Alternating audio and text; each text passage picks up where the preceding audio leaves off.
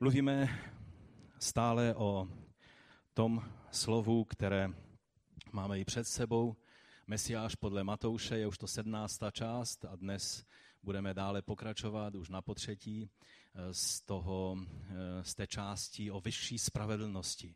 O tom, co pán Ježíš řekl v tom slovu, které jsme četli v té první části, kde on zakončil takovou tu výzvu o tom, že když se domnívá někdo, že on přišel zrušit zákon, že on ho nepřišel zrušit, ale právě naopak naplnit.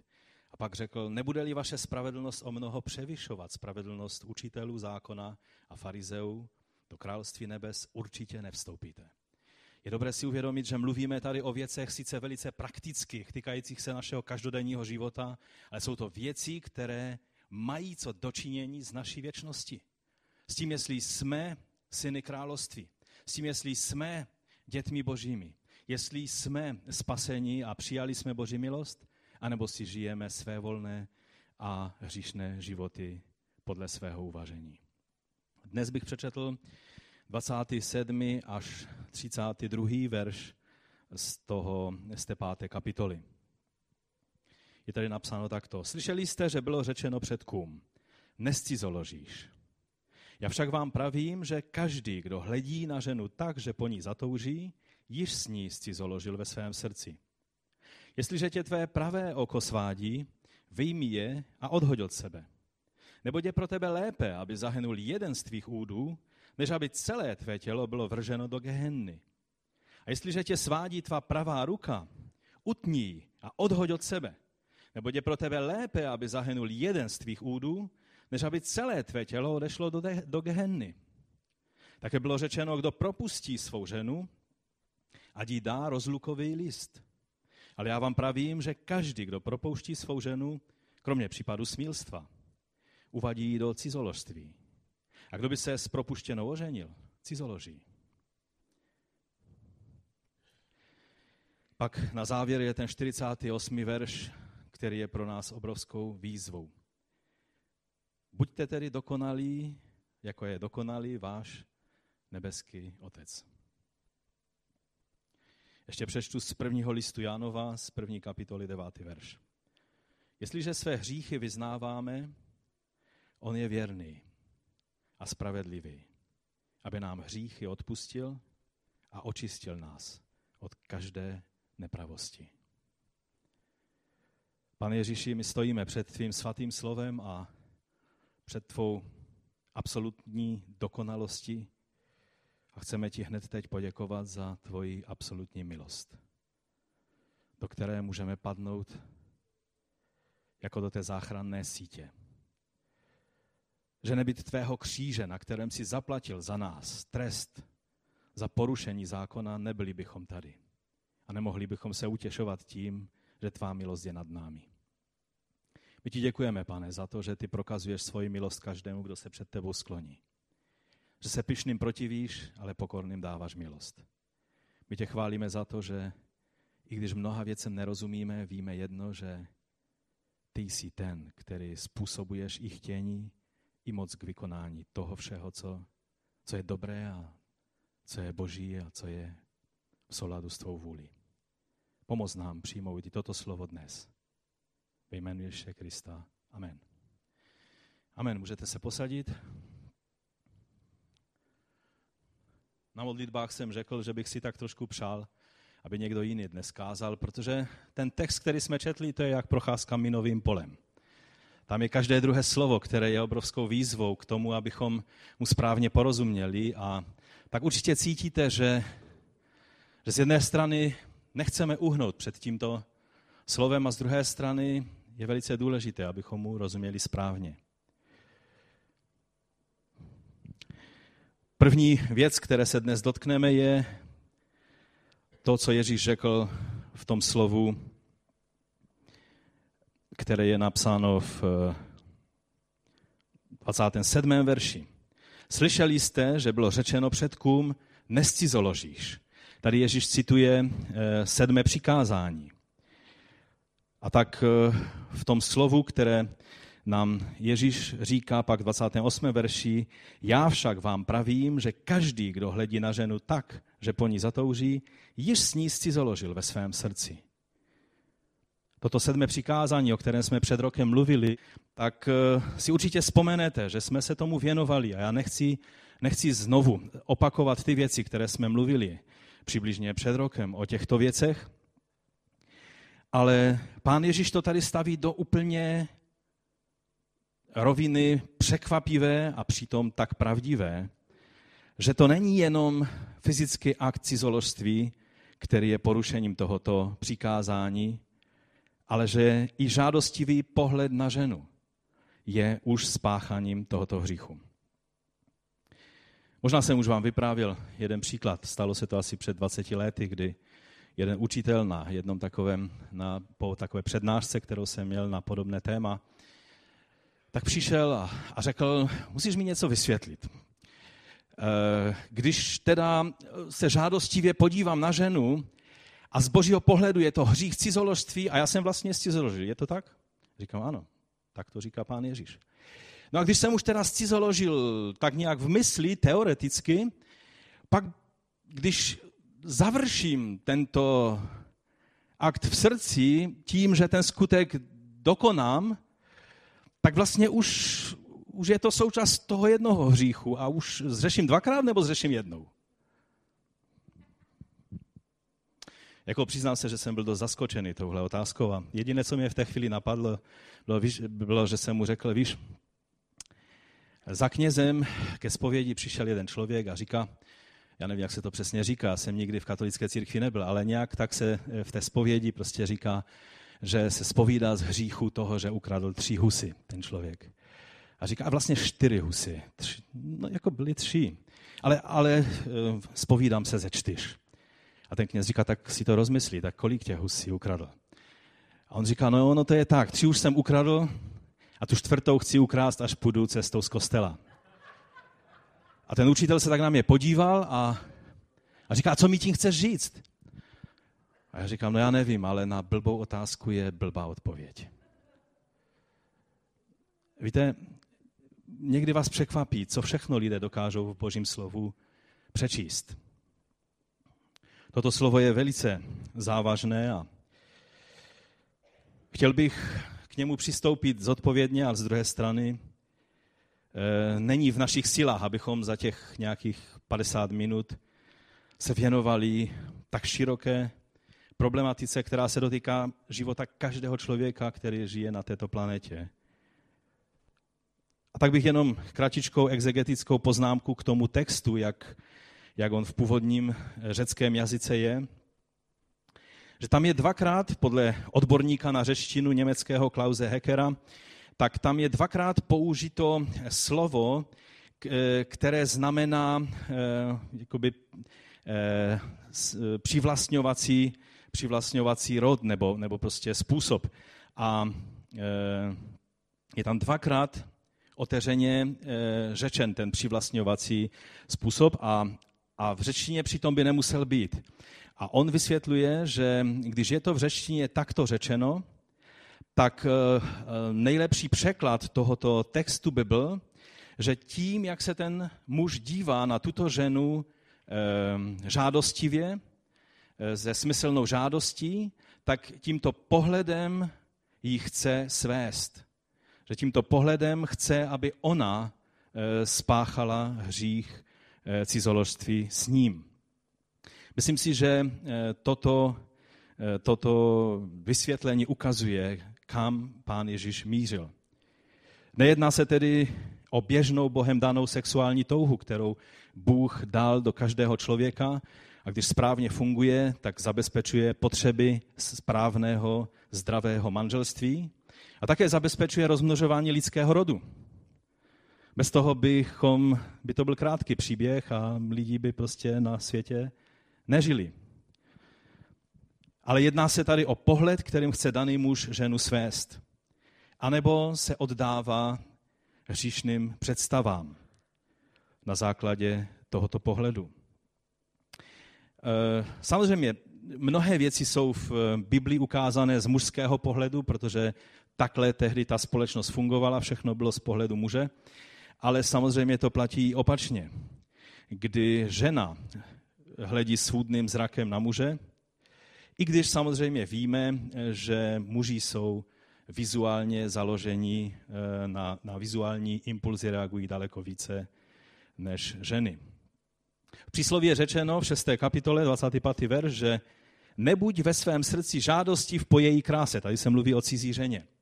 Ať se tě nezmocní svými výčky. To znamená, že ta žena bude někdy dělat aktivní věci, které eh, ten muž řekne, a co jsem měl dělat. A nebo zase opačně. A tady eh, vidíme, že skutečně eh, ta věc funguje z obou stran. Ten problém, ten hřích je potenciálně možný z obou stran. Podle Ježíše tedy smyslná žádost a svádění se rovná cizoložství stejně, jako když jsme mluvili minule o hněvu.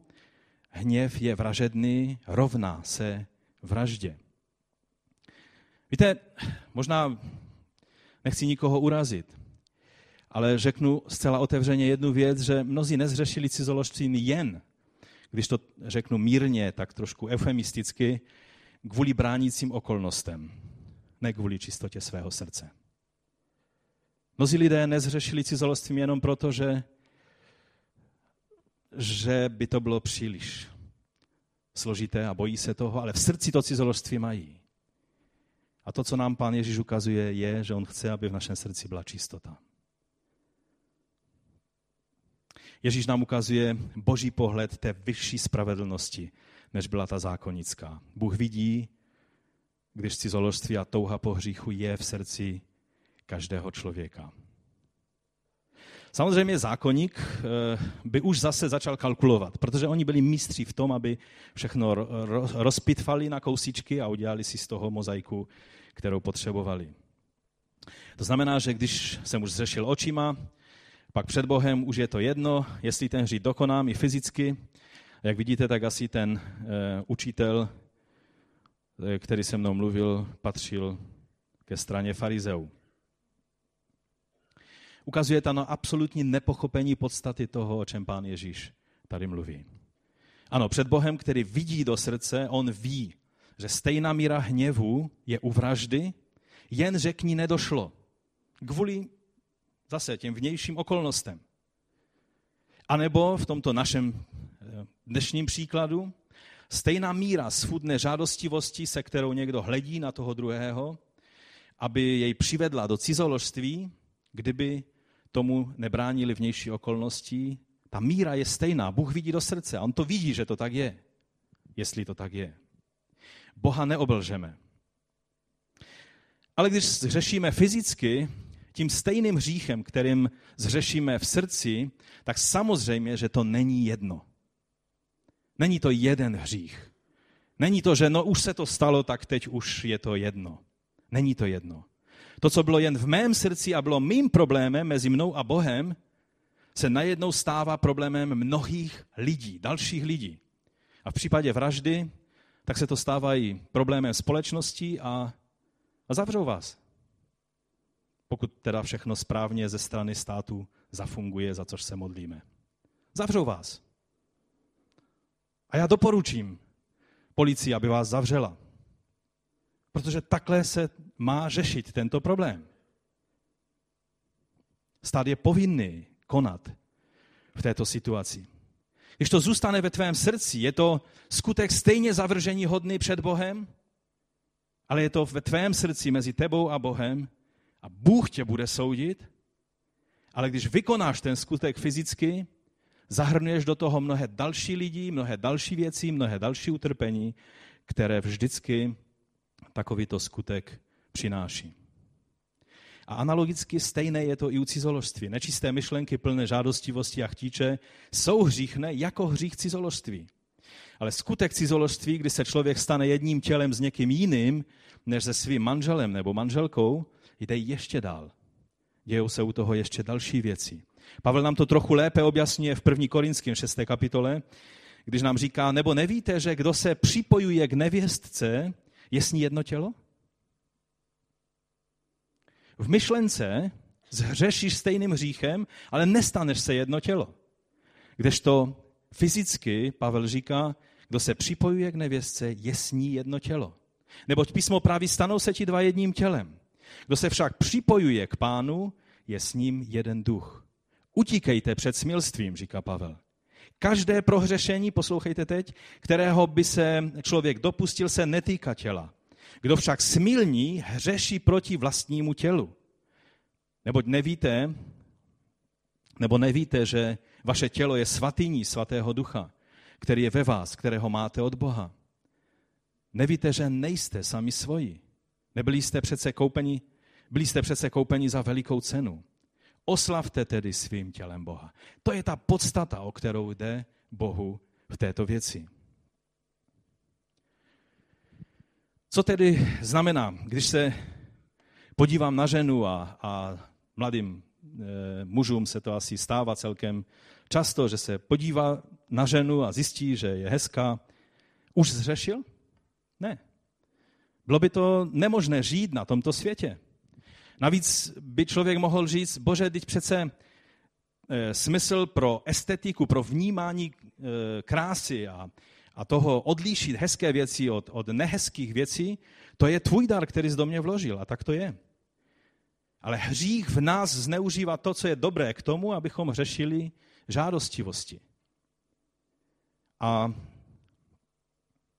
to je samozřejmě to, co se stalo u Davida, kdy tam z toho svého královského paláce hleděl, tak různě se díval na to své nádherné okolí a, a najednou uviděl zcela jistě hezkou ženu, která si nedávala dostatečný pozor, anebo byla v tom, co dělala, rafinovaná. A místo toho, aby řekl ups a šel pryč, on pokračoval dál v těch myšlenkách a plánech a zjišťování a dovedlo ho to nejenom k cizoložství, ale i k té vraždě. Ve velice zavrže, k velice zavržení hodné vraždě. Ale už jsem to trošku i v tom příkladu zmínil. Samozřejmě to má i tu druhou stránku. Pamatujete, jak jsme minule mluvili o tom, jak pán Ježíš, když eh, mluvil o tom, že hřích, eh, že teda hněv je eh, tím hříchem vraždy. A pak mluvil dva příklady. A mluvil najednou, jakoby, jakoby mluvil úplně o něčem jiném, protože mluvil o opačném případu, o tom, že, že my jsme ti, vůči, vůči, kteří máme dělat nějaké věci, které nám Ježíš radil, a přitom to nejsme my, kteří jsme vzplanuli hněvem proti tomu druhému, ale on proti nám. A najednou pan Ježíš s tím jedná, jako by to byla stejná věc. A tak eh, z toho jsme eh, usoudili a poznali, že hříchem není jenom hněv, ale i to, když provokujeme toho druhého k hněvu. Bůh vidí, kdy eh, jednáme způsobem, který u toho druhého vyhodí pojistky a samozřejmě je špatné, že to u něj vyhodilo pojistky, ale kdo ten zkrat udělal, tak způsobil asi to vyhození pojistek. U některých situací lze dost předpokládat, že vám to pojistky vyhodí. Když vezmete dva kabely, které jsou v tom okruhu, Manfred by nám o tom mohl povyprávět, že? A prostě je vemete a spojíte, tak asi těžko můžete počítat s tím, že se z pojistek nezakouří. Pan Ježíš v tom se dotýkal samotného jádra věci. A stejně je to tak i zde u tohoto hříchu. Hříchem není jenom hříšný a žádostivý pohled, ale i provokace k žádostivým pohledům. Ženy žel dokážou v těch věcech být dosti rafinované. Dále pan Ježíš mluví o velmi radikálních věcech. A v kázaních spíš tak eh, se tomu kazatelé spíš vyhýbají, protože jsou to takové dosti složité věci na vysvětlení. Jestliže tvé pravé oko tě svádí, vyjmi je, to je překlad hodně zvláštní, že? Kdyby tam bylo vyloupni nebo něco, ale studijní překlad to překládá, vyjmi je, to jako by je šlo vyjmout a pak zase si je zpátky dát. Prostě vyjmi je a odhoď od sebe. Nebo je pro tebe lépe, aby zahynul jeden z tvých údů, než aby celé tvé tělo bylo vrženo do, do gehenny, čili do pekla. A pak mluví o pravé ruce. Když tě svádí, tak ji utní a odhoď od sebe. Nebo je pro tebe lépe, aby zahynul jeden z tvých údů, než aby celé tvé tělo odešlo do gehenny. Co si o tom máme myslet? Pán Ježíš to asi opakoval dost často, protože pak se ještě k tomu dostaneme, tuším, v 18. kapitole nebo někde později u Matouše. Ano, ano, dá se to vysvětlit, že je to hyperbola, to znamená, že Ježíš záměrně přeháněl, aby, aby udělal pointu, aby lidé pochopili, jak závažná to je věc. To všechno rozumím, ale přesto uvědomujeme si, jak závažnou věc tím pán Ježíš ukazuje?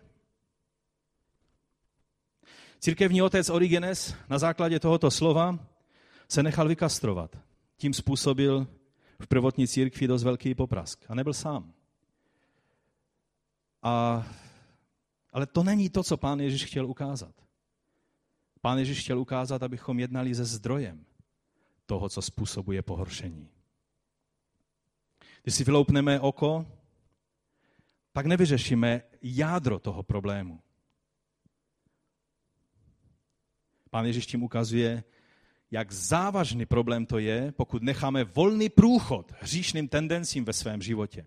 A namlouváme si, že jsme dětmi království. A že žijeme ve svobodě a že všechno je fajn a, a Bůh ti rozumí a v tom tvém hříchu on už změnil názor a je takový teďka víc liberální. To, co tím pán Ježíš skutečně chtěl ukázat, je, to, že kdybychom chápali věčnou realitu toho, co nás ve věčnosti čeká, jaká nepředstavitelná sláva, za nic na světě bychom tuto věčnou slávu nechtěli ztratit.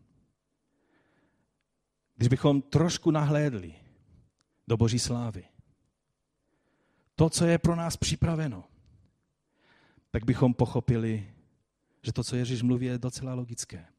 Raději o jedné no, noze se dobelhat, do nebe, raději nejenom s jedním okem, ale, ale úplně slepý a bez rukou se doplazit do nebe, než být dokonalý, každý den chodit do fitka, vypadat úplně skvěle, udělat si všechny, eh, to, co teď je celkem v módě, že prostě ty, ty lift, já nevím, co, jak se tomu všechno říká, prostě, že si vrázky zrušíte a, a, a víčka pod očima si zrušíte a nad očima a, vlasy si přiděláte a co se ještě dělá?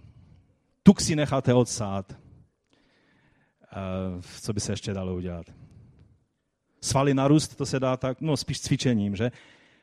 A pak skončíte v geheně. Není to škoda? Gehena to je slovo, které se používalo pro odpad takové místo, kde se pálilo odpadky u Jeruzaléma. Kdo jste byli v Jeruzalémě, je to to údolí, které, když jste v údolí Kidron, a pokračovali byste až na konec za Davidovo město, odbočili vpravo, tam je takové dlouhé údolí a v tom údolí stále něco hořelo. To bylo, jak, jak jsou dneska takové ty místa, kde se pálí odpadky a no dneska se už to nepálí, ale kdysi se to pálilo.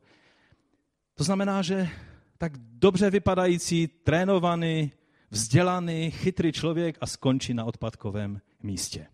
To chtěl tím Ježíš ukázat. O kolik důležitější je tvá duše a tvůj věčný úděl, než to, co prožíváš tady na zemi.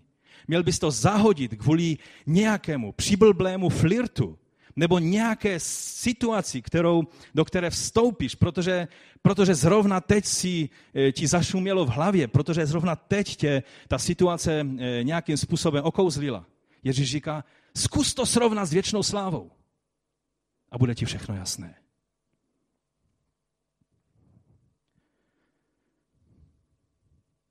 Další věcí, kterou z toho slova můžeme usoudit, je, že se skutečně vyplatí odseknout ze svého života určitě ne ruce a oči. To prosím, abyste mě správně pochopili. Není to lehké mluvit o těch věcech, aby někdo z toho nevytáhl nějaký špatný závěr. Někde v Rusku po takovém kázání našli ženu v lese se sekerou a odseknutou rukou. Já doufám, že mě chápete správně. Ale jsou určité předměty, které zrovna nejsou ruce a oči a které způsobují problémy s hříchem ve tvém životě, nebo třeba závislost. Když, a my tady nejsme e, nějací abstinenti, že, v Česku, ani křesťané nejsou abstinenti a já bych nedělal průzkum, kolik alkoholu se vypije v našich řadách. Já doufám, že by to byla mnohem menší, eh, menší, eh, menší množství, než jaké se vypije u lidí ve světě, ale, ale občas na to zdraví něco si taky dáme, že? Chci vám říct, pokud nejsi schopen udělat tak jednoduchou věc, jako si říct, že tvoje míra je jedna štamprle, jedno víno, nebo jedno pivo, nebo dvě štamprle, dvě vína, dvě piva, a když říkáš, že víc a že ty sneseš víc, tak je to blbost. Je to blbost, řekl jsem, můžete si to zapsat. Pokud si nejsi schopen dát tuto míru, pak tu věc odsekni ze svého života, než zlikviduje tvůj život. Minister zdravotnictví měl obrovskou pravdu, když řekl, řešíme problémy s metal, metylalkoholem a díváme se, kolik mrtvých z toho je a tak dále. On říkal, ale větší problém je s etylalkoholem. S tím běžným, zdravým alkoholem, který si dáváme na zdraví a žijde na život. Lchajím na život. Mnohem více lidí zemře na etylalkohol, než na metylalkohol. Když si nejsi schopen dát jednoduché pravidlo do svého života, pak je nejvyšší čas, abys prostě alkohol odseknul. Je lépe dojít do nebe s tím, že nebudeš vědět, jak poslední ročník rulanského eh, modrého Portugalu anebo nějakého jiného božolé francouzského, jak chutná, nebo třeba i ten obyčejný burčák, jak chutná v tom roce. Je lepší, když to nebudeš vědět a dojdeš do království, než skončíš tím, že zrujnuješ svoji rodinu, svůj život a budeš pohoršením pro tělo Kristovo. Měl bych jít raději dál, že? Máš ve svém pokoji počítač a svadí tě to k sledování pornografie? Tak ten počítač nemě ve svém pokoji. Dej ho do obyváku. A otoč ho tak, aby všichni na tu obrazovku viděli vždy. A pokud ani, pokud ani to nefunguje, nainstaluj si protipornografickou ochranu. Jsou to jednoduché programy, které prostě jednoduše e, ti zabrání, abys se dostal na určité stránky. A je to dobré. A není to ponižující si to dát.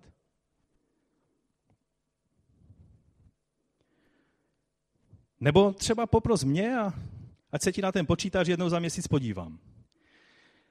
A když tě napadlo, tak smažu historii v, brou, eh, v tom, v eh, internetovém prohlížeči a, a pak to tomu Bohušovi mohu dát, až si s tím pohraje.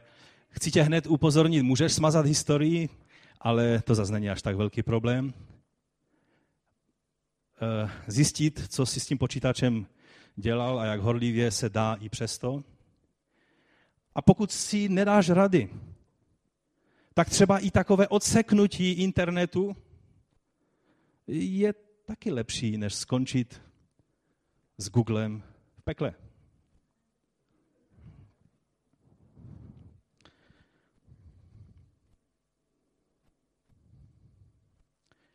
Takže když ti ta věc dělá problémy, nebagatelizuj to. Neřekni si, podle statistiky 60% křesťanů má problém s pornografií na internetu. Za prvé záleží, jak se ty křesťany, eh, koho se do té skupiny zahrne, že? Ne každý, kdo si říká křesťan, je křesťan, ne každý, kdo mi říká pane, pane, vejde do království, říká pán Ježíš. Ale ti chci říct, že ty, pokud se chceš dostat do království, měl by si s tou věcí jednat radikálně, protože tohle je přesně, co nám Ježíš radí. Je lépe být jednookým člověkem bez internetu, než být dokonalým člověkem v gehenně. Tam té radosti příliš hodně nebude. Nebo takové pracovní večírky pro utužení vztahu. Teď je to velice moderní, je to hit všech firm. Prostě když jste v nějaké firmě, která trošku jde s dobou, tak určitě budou různé akce pro utužení vztahu. Mluvím pravdu? Je to tak? Uh, já vím, že mi můžete říct, co ty nám můžeš o tom povídat. Ty pracuješ v kácečku, takže akce na utužení vztahu, tak jsou to modlitevní zhromáždění, pastorálky a, a nedělní zhromáždění. Pravda. A také jsem prvních 20 let, eh, teda prvních 30 let svého života žil, studoval a pracoval v sekulární sféře. A díky Bohu za požehnání, jako je kácečko a, a, a bytí zaměstnán dokonce, aby člověk může dělat to, co je jeho službou a povoláním, ale, ale víte, pamatují se na doby, jak byly různá školení takzvaně a setkání a oslavy. Já jsem pracoval pro státní plemenářský podnik a to, je, to byla velká firma v, v, té, v těch dobách kdysi. A člověk tak celkem doufám, že se nezměnil, že ty akce byly kdysi asi takové papalařské, víte, jak vyhrnuté rukávy a neznali pak hranic a míru, že? Dnes budou slušnější, určitě. Ale hřích je hřích. A pokud nedokážeš si udělat správnou míru, správné hranice, pokud nedokážeš ty být solí a světlem na tom místě, ale vždycky to skončí tak, že oni ovlivňují tebe, a ne ty je. Pak příští setkání řekni šéfovi ze vší úctou šéfe, ale nepůjdu. Strhnutí z platu peníze. To už nech na něm. Je lepší být bez prémí a v království božím, než s tučnou peněženkou skončit kde? V geheně. Peníze hoří, víte o tom?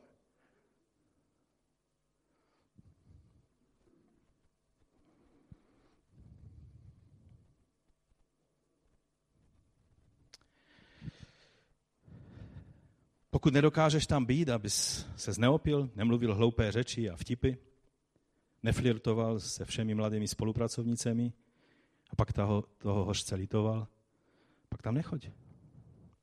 I za cenu toho, že, že to bude mít nějaké následky. Nemusíš se účastnit všeho, co ti v práci řeknou, že je nutnost. Budeš za podivína? No, je to docela pravděpodobné. Ale čistě teoreticky je to méně podivné, než být jednooký. A když se tě zeptají, proč jsi jednooký, tak odpovíš, že protože se zdíval na jednu kolegyni v práci nečistým pohledem.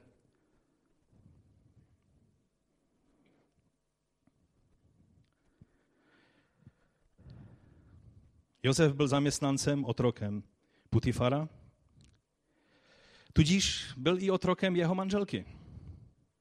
Když na ně naléhala a nutila ho k tomu, aby udělal hřišnou věc i za cenu ztráty zaměstnání, dokonce i za cenu vězení, se nenechal uvrtat do hříchu. To, jak se Josef zachoval, to Bohu ukázalo, že nechce ztratit boží život. Že nechce ztratit život věčný. A proto ho Bůh zachoval a podržel tam, kde on sám se nemohl podržet. Četli jsme od Pavla tu radu, utíkej před smilstvím. Někdo řekne, já mohu jít třeba i na nudistickou pláž, se mnou to nic nedělá, já, já se tam třeba i modlím.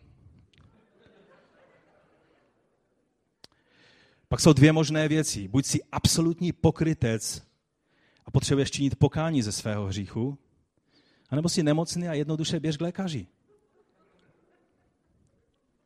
Možná, že je to závažná věc.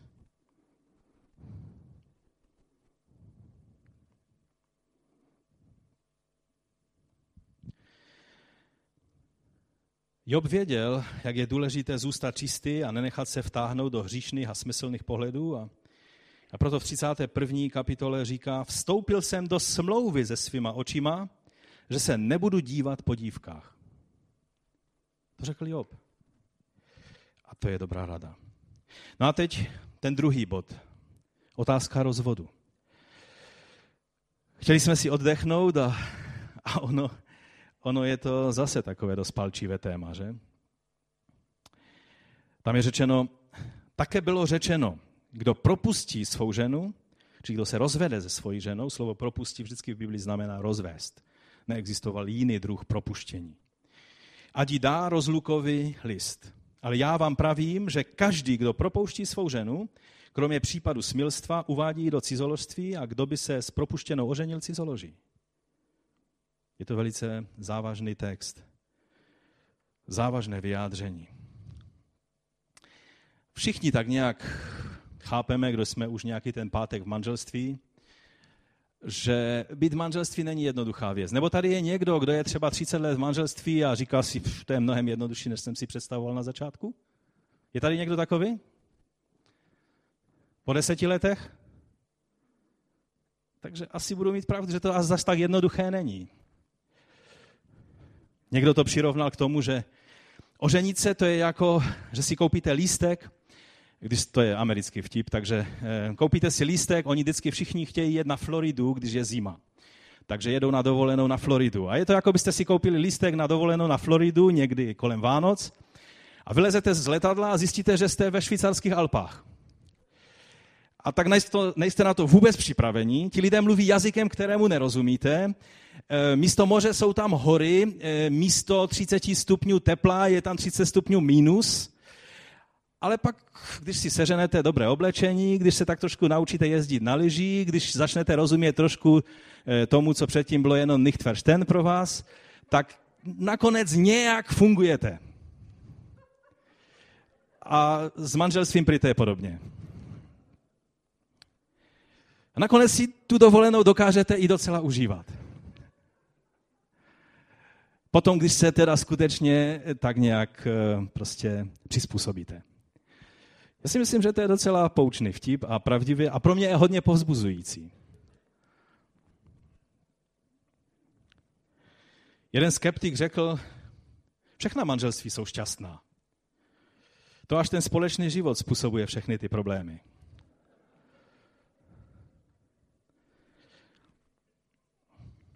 V těch dalších příkladech, a, a ten rozvodu je jedním z nich, už Ježíš nepokračuje v myšlenkovém světě, ale přechází ke skutkům v reálu.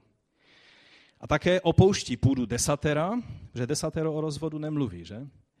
A pouští se do obecné etiky, která byla součástí rabinského učení jeho doby.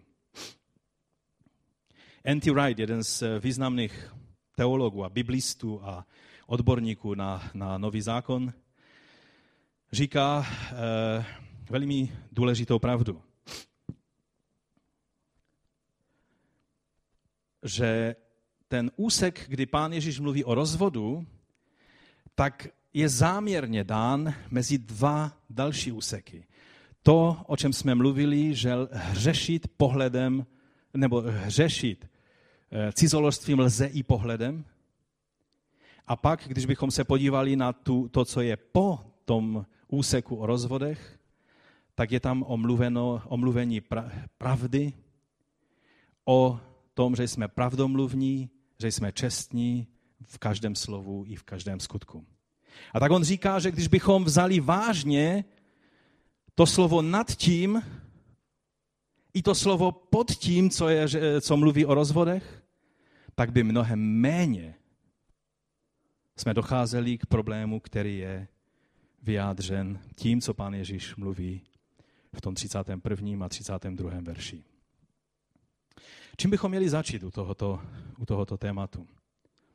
Možná bych k tomu jako první přečetl slovo z Malachiáše z 2. kapitoly od 14. verše. Ptáte se proč? Protože hospodin je svědkem mezi tebou a manželkou tvého mládí, který jsi byl nevěrný. Vždyť je to tvá společnice, tvá manželka podle smlouvy. Neučinil dva jedním? Měl přece ducha na zbyt. Proč tedy jedním? Šlo mu o símě boží. Poslouchejme pozorně. Chraňte se tedy, abyste nebyli nevěrní manželce svého mládí. Nenávidím rozvod, praví hospodin, Bůh Izraele. Nenávidím ho jako plášť potřísněný násilím, praví hospodin zástupu. Chraňte se tedy a nebuďte nevěrní. To mluví prorok Malachiáš v poslední biblické knihe, knize Starého zákona. Víte, je třeba, abychom si řekli to, že Bůh miluje každého rozvedeného člověka, ale nenávidí rozvod. To, co vyjádřil prorok Malachiáš, není jenom duchovní obraz.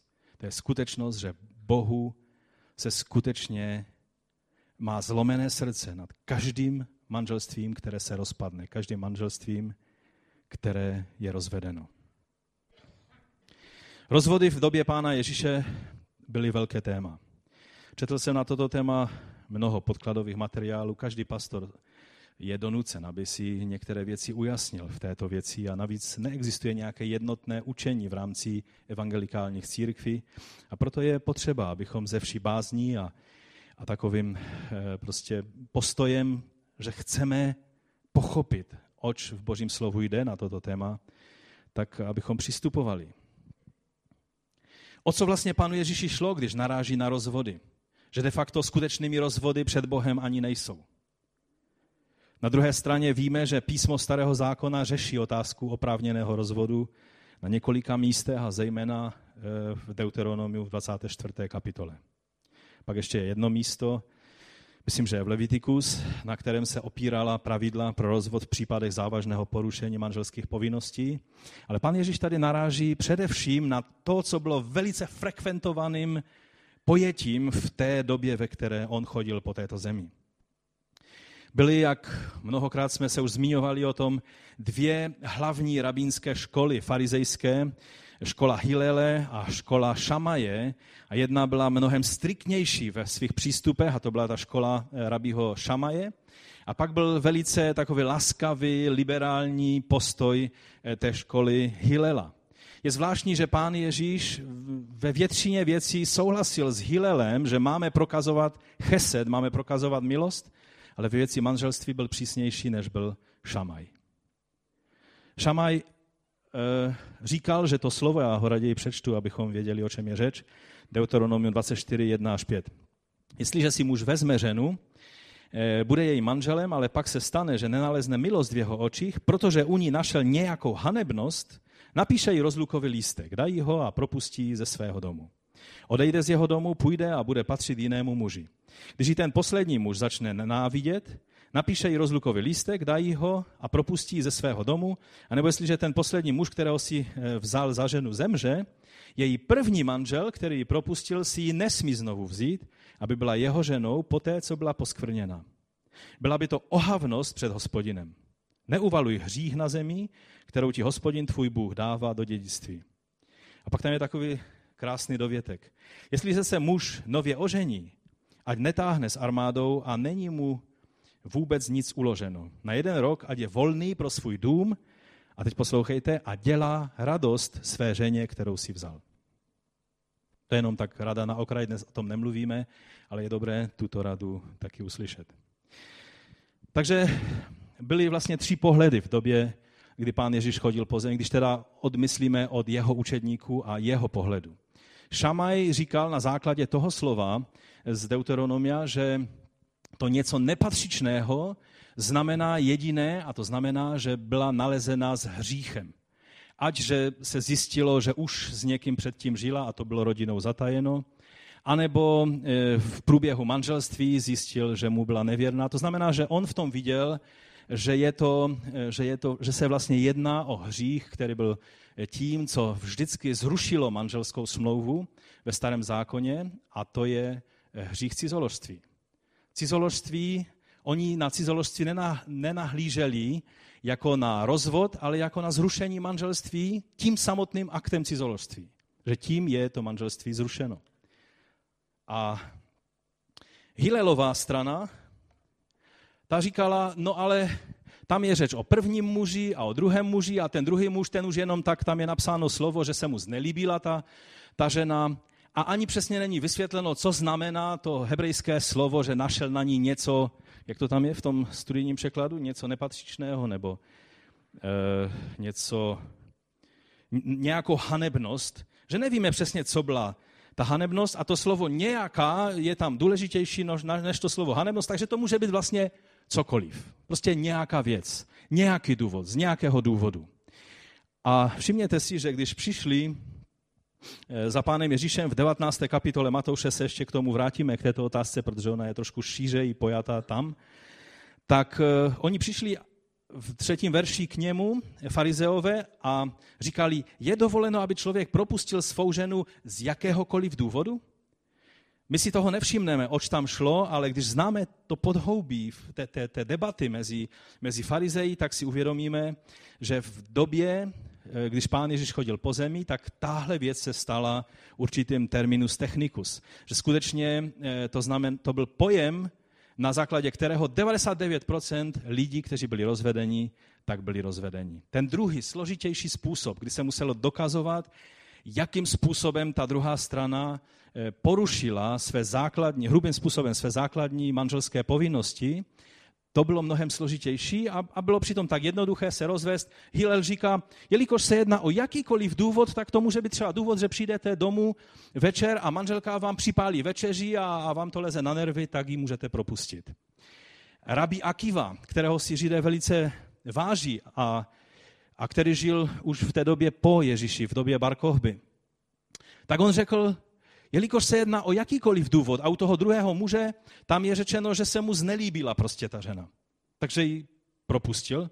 Takže když se ti manželka znelíbí a líbí se ti jiná žena víc, tak je to oprávněný důvod se rozvést. Tak daleko ty věci zašly.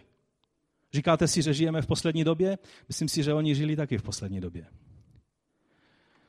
Máme některé příklady, jak chápali tito lidé rozvody. Třeba Josefus Flavius, od kterého máme spoustu spisů, tak se tak mezi řečí, když tam píše ty všechny události o židovských válkách a o římském útoku na Jeruzalém a tak dále, tak najednou v jednom takovém místě je zmínka o tom, že a tehdy a tehdy jsem se rozvedl se svojí ženou, propustil jsem, dal jsem jí propouštěcí lista, jak přikazuje Mojžíš, a vzal jsem si jinou ženu, která se mi víc líbila a, a prostě uh, vychvaluje ji tam, v čem všem byla dobrá. A že byla z Kréty, myslím, ještě tam říká. Jako byste vyměnili auto. Jako nám přijdete a řeknete, tak už jsem měl dost toho starého auta, tak jsem ho prodal AAAčku. A co ti s ním udělají pak, to už není na mě, to už je jejich věc, že? A koupil jsem si nové auto. A je lepší v tom, v tom, v tom, v tom, v tom. Takhle oni na to nahlíželi. To, co oni skutečně řešili, bylo, aby si správným způsobem vypsal rozvodový lístek. Protože Mojžíš přikázal dát rozvodový lístek. Vůbec jim nešlo o to, na jakém základě se ti lidé rozvádějí, ale napsal si správně propouštěcí list. Dal si skutečně si záležet, aby to bylo přesně podle Božího slova. Aby tam to ervat dabar, to, to slovo z nějakého důvodu, které Mojžíš použil, si použil také ukáž. Jo, no tak je to v pořádku. Rozumíte té podstatě? A pan Ježíš říká, vaše spravedlnost musí být vyšší než tohle. Tohle si nemůžete dovolit. Bůh nestvořil muže a ženu, aby muž, a když si se říkal, že to mohl udělat jenom muž, ale teď už jsou historické archeologické záznamy, se nalezly o tom, že i žena mohla propustit svého muže e, u Židů. Dokonce ten druhý důvod, který byl k rozvodu, který byl mnohem složitější a muselo se dokazovat, jak třeba ten manžel eh, zanedbává svoji manželku, nežije s ní jako s manželkou, nedávají jídlo, nedávají oblečení, zanedbávají eh, a tak dále, tak ona mohla požádat starší o rozvod, ale rozvodový lístek musel napsat vždycky muž. A tak se tradovalo mezi rabíny, že byla speciální rada, která to řešila a jelikož ten rozvodový lístek musel napsat muž, ale požádala o rozvod žena, tak toho muže tak dlouho mlátili, až on ten rozvodový lístek do, dobrovolně vypsal. E, to byl takový způsob, jak pomoct spravedlnosti navrh. Ale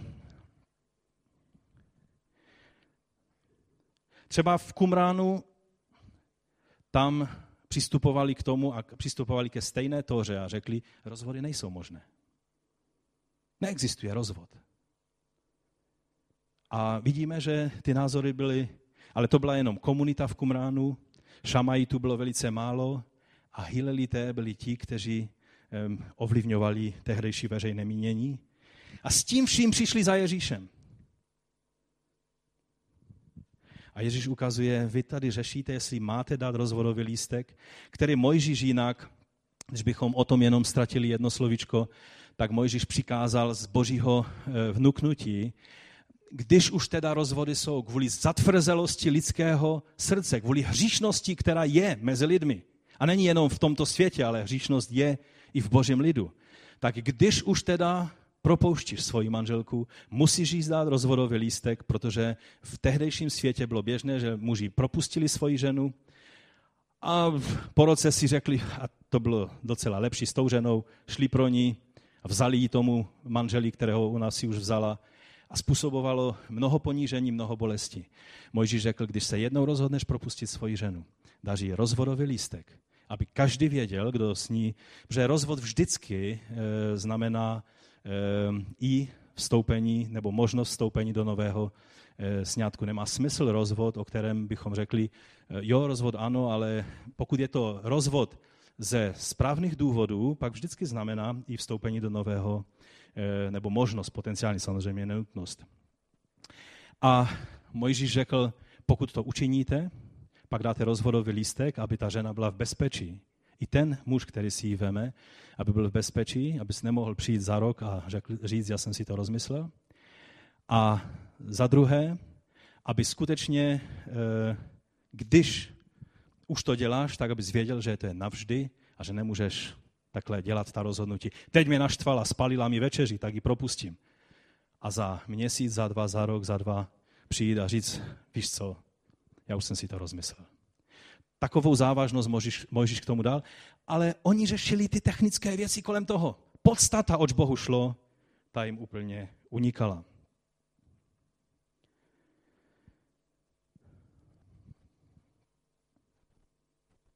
Není mým úkolem dnes, abych dělal nějakou podrobnou analýzu biblického učení na toto téma.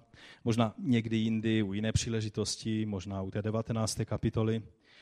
Ale tady, když v tom 32. verši je řeč o té víně, o tom cizoložství, tak tam je řeč, o, že cizoloží ten, kdo propouští neoprávněně, kdo svoji manželku z důvodu toho, z jakéhokoliv důvodu podle Hilele propouští, tak nehřeší ta žena, ale hřeší ten muž. A pak zase ten muž, který si tu ženu veme.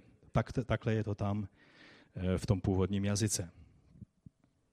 Pan Ježíš tady nevysvětluje všechno, co se rozvodu týká, jen odhaluje pokroucenost pohledu těch, kteří byli učiteli zákona v té době a o čem jsem vám jenom trošku ukázal, eh, co vlastně řešili.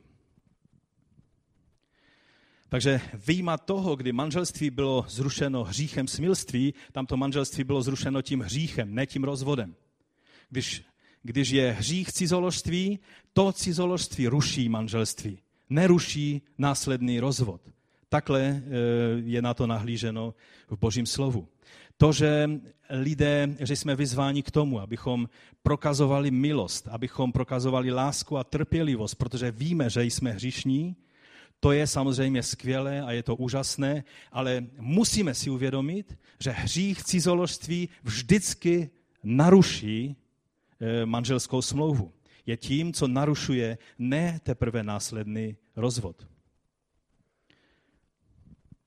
Takže když pán Ježíš mluví o rozvodech, vyjma teda případu smilství, čili to je to široce pojato všechno, co souvisí s, s hříchem, eh, sex, eh, sexuálním hříchem, tak ty běžné rozvody, o kterých mluvili, jsou z pohledu pána Ježíše jen dalším případem cizoložství. Dotýká se to samotné podstaty Božího stvoření, kdy Bůh stanovil, že manželé budou jedním tělem, které je nerozlučné a jehož rozdělení je vždy prohrou na obou stranách. I když samozřejmě existuje někdy eh, ta více nevinná strana, ale vždy je to problém obou. Víte, eh, v tomto týdnu eh, mi Vladek dal k přečtení jeden, jeden článek, který napsala Marie Friedrichová, křesťanská spisovatelka, která sama si prošla rozvodem po tom, co její původní manžel po deseti letech manželství, ještě když nebyli křesťané, tak eh, měli spolu dvě děti a on pak odešel se svojí sekretářkou. S tou sekretářkou měl e, syna a po dvou letech, co už nebyl se svojí původní rodinou, e, tak sestra Friedrichová tehdy požádala o rozvod. Bylo to ještě, jak jsem mu řekl, předtím, než se znovu zrodila. A přesto říká, a ona dnes vyučuje spolu se svým novým manželem na seminářích a, a je, to, je to člověk, kterého si mnozí tady v Česku křesťané mnozí váží. Ona říká, každý rozvod je amputací živého organismu. Říká, v roce 1984 jsem se po druhé vdala. S mým druhým manželem žijeme z boží milosti šťastně 26 let a nebeský otec nám mnoho požehnal. Máme dohromady čtyři děti a myslím šest vnuků a žijeme se všemi ve shodě. Jsem vděčná za každý den, který od pána dostávám. A přesto vám, moji milí, musím dosvědčit jednu hlubokou pravdu. A teď poslouchejte. Druhé manželství je mnohem těžší než první. Není to totéž, jako když prohrajete jeden zápas a nastoupíte druhý. Oba s mým manželem víme, že po celá ta léta jsme na lásce, porozumění, vzájemném štěstí tvrdě pracovali. A oba také tušíme, že kdybychom v mládí byli ochotní obětovat všechnu svou píchu a sobectví ve prospěch toho druhého, jako se o to poctivě snažíme po celé druhé manželství, vůbec jsme se tehdy nemuseli rozvádět. Proč vám to píši? Manželství není žádná olympiáda, kde jde o to, kdo z koho. Manželství je živý organismus a rozvod je amputace tohoto organismu. Myslím si, že lépe by to nešlo vyjádřit. Myslím si, že tato sestra ví, o čem mluví a já chci, abyste slyšeli to, co jsem teď zrovna přečetl. Pokud byste někdo chtěli to svědectví, eh, Vladek eh, vám je může poskytnout. Bylo by možné je skopírovat nebo poslat možná e-mailem. Víte, zde platí i to, co chci teď dodat a doufám, že mě teď správně pochopíte. Teď bych chtěl mluvit k mladým lidem.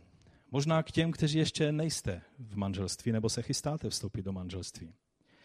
Víte, člověk je stvořen tak, že v každém vztahu nechá kus sebe, kus toho, co Bůh do nás vložil pro manželství. Nejde jen tak vstoupit do vztahu, to je, myslím, termín, který se na Facebooku používá, že? Ve vztahu s tím a tím. A už není ve vztahu s tím a s tím. A, a vlastně je ve vztahu s tím a s tím. Nejde jen tak vstoupit do vztahu a pak zase vystoupit a začít chodit s někým jiným.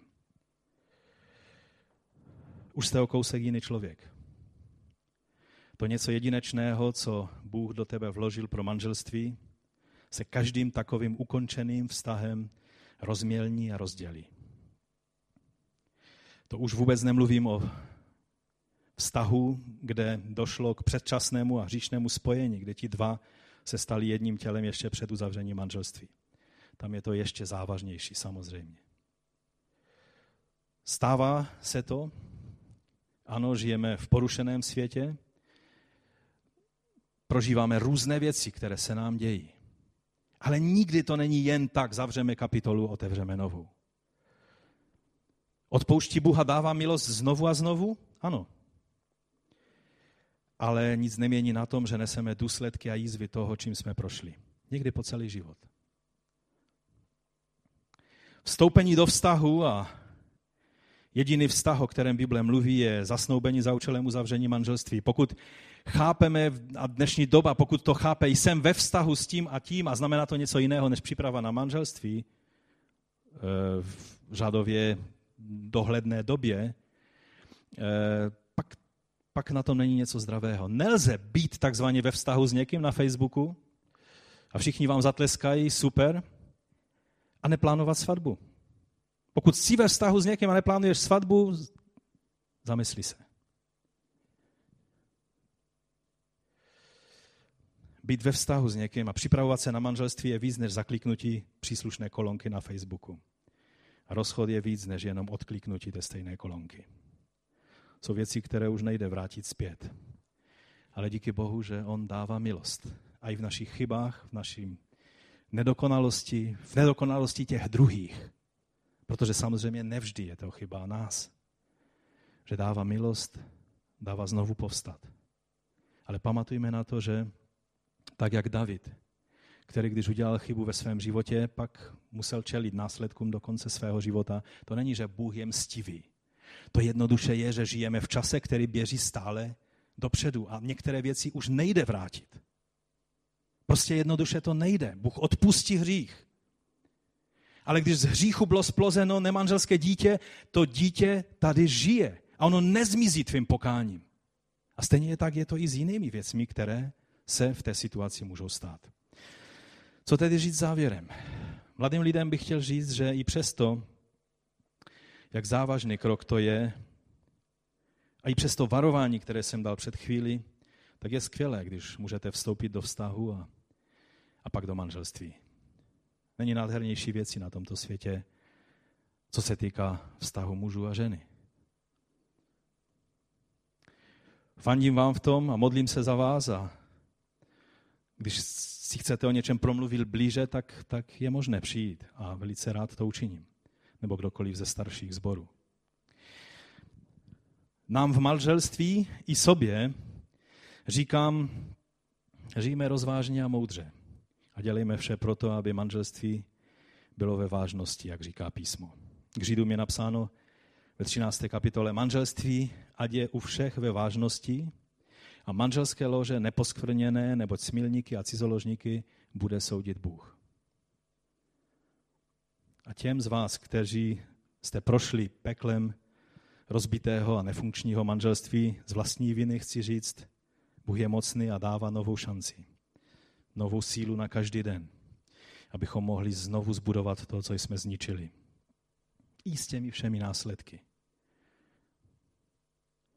Jak jsem četl na začátku z prvního Jána, jestliže své hříchy vyznáváme, on je věrný a spravedlivý, aby nám hříchy odpustil a očistil nás od každé nepravosti. Těm z vás, kteří procházejí peklem rozbitého, nebo jste procházeli v minulosti a nefunkčního manželství ne z vlastní viny, chci říct toto.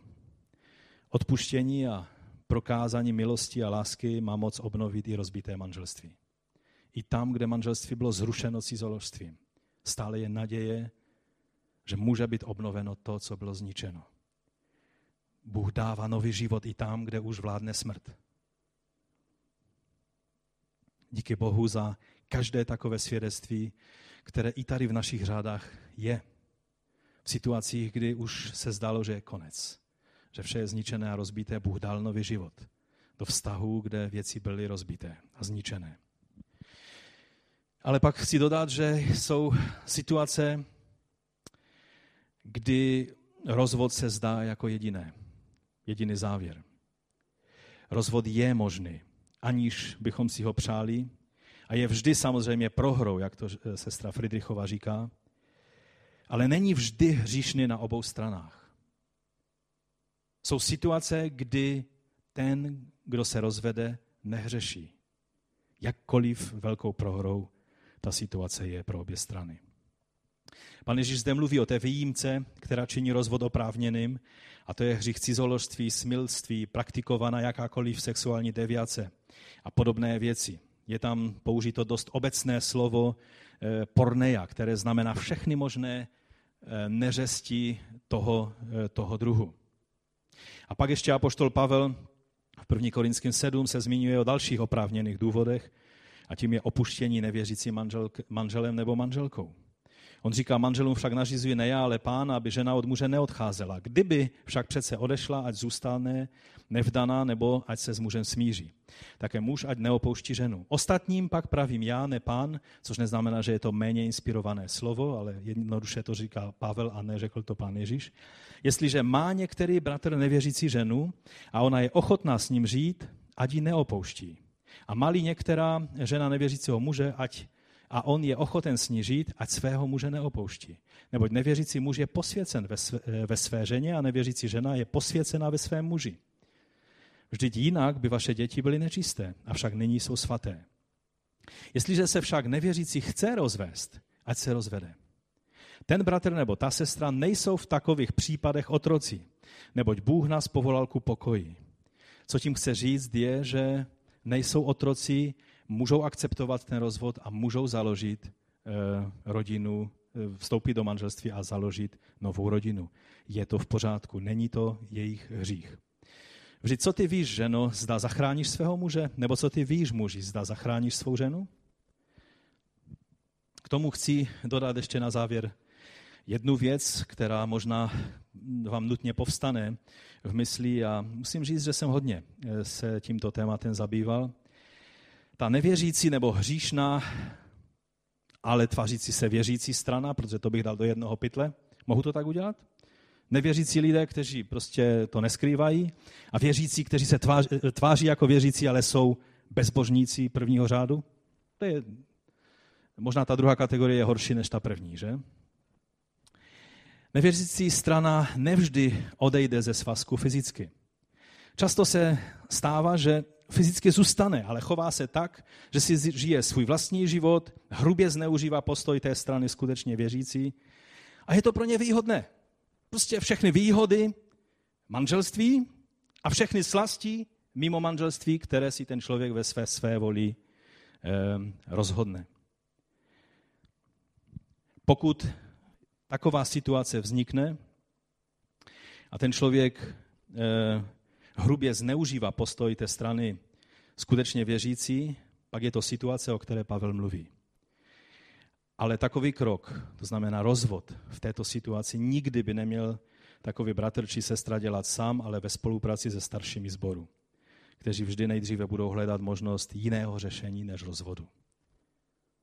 Ale je to situace, o které Pavel mluví. Opuštění nevždy znamená, že ten člověk řekne, já se rozvádím, tady ti nechávám dům, auto a jdu pryč. Velice často to znamená, že ten člověk zruší to manželství, ale je mu výhodné dále zůstávat v tom svazku tak, aby ho mohl patřičně zneužívat. Někdy rozvod je tím menším zlem, které je třeba podstoupit, aby se situace vyřešila, protože, jak říká Pavel, jsme povoláni k pokoji a ne ke neustálému boji. Ale jak říká sestra Friedrichová, vždy je to amputace živého organismu. A jsou v té situaci vždy jen poražení a žádní vítězové. Je to jako v té bitvě Benjaminitu a Izraelců ve starém zákoně. Izraelci byli v šoku, když je Bůh poslal řešit situaci s Benjaminovci a oni šli do toho boje a poražených bylo, byly tisíce. A šli znovu a ptají se Boha, opravdu jsi to myslel vážně, že máme jít? Jo, běžte a znovu tisíce e, mrtvých. Jsou situace, které když řešíte, tak není vítězů, ale všichni jsou poraženi, ale přesto je třeba někdy do takových situací vstoupit. A tak povstaňme k modlitbě a na závěr věřím, že se mnou souhlasíte, že znovu stojíme před absolutní boží dokonalostí, nekompromisní a věčnou. A nebudeme uhýbat před jeho svatými božími požadavky, před jeho slovem. Ale naštěstí je zde také absolutní nekompromisní, neohraničená, ničím nelimitovaná boží milost a láska.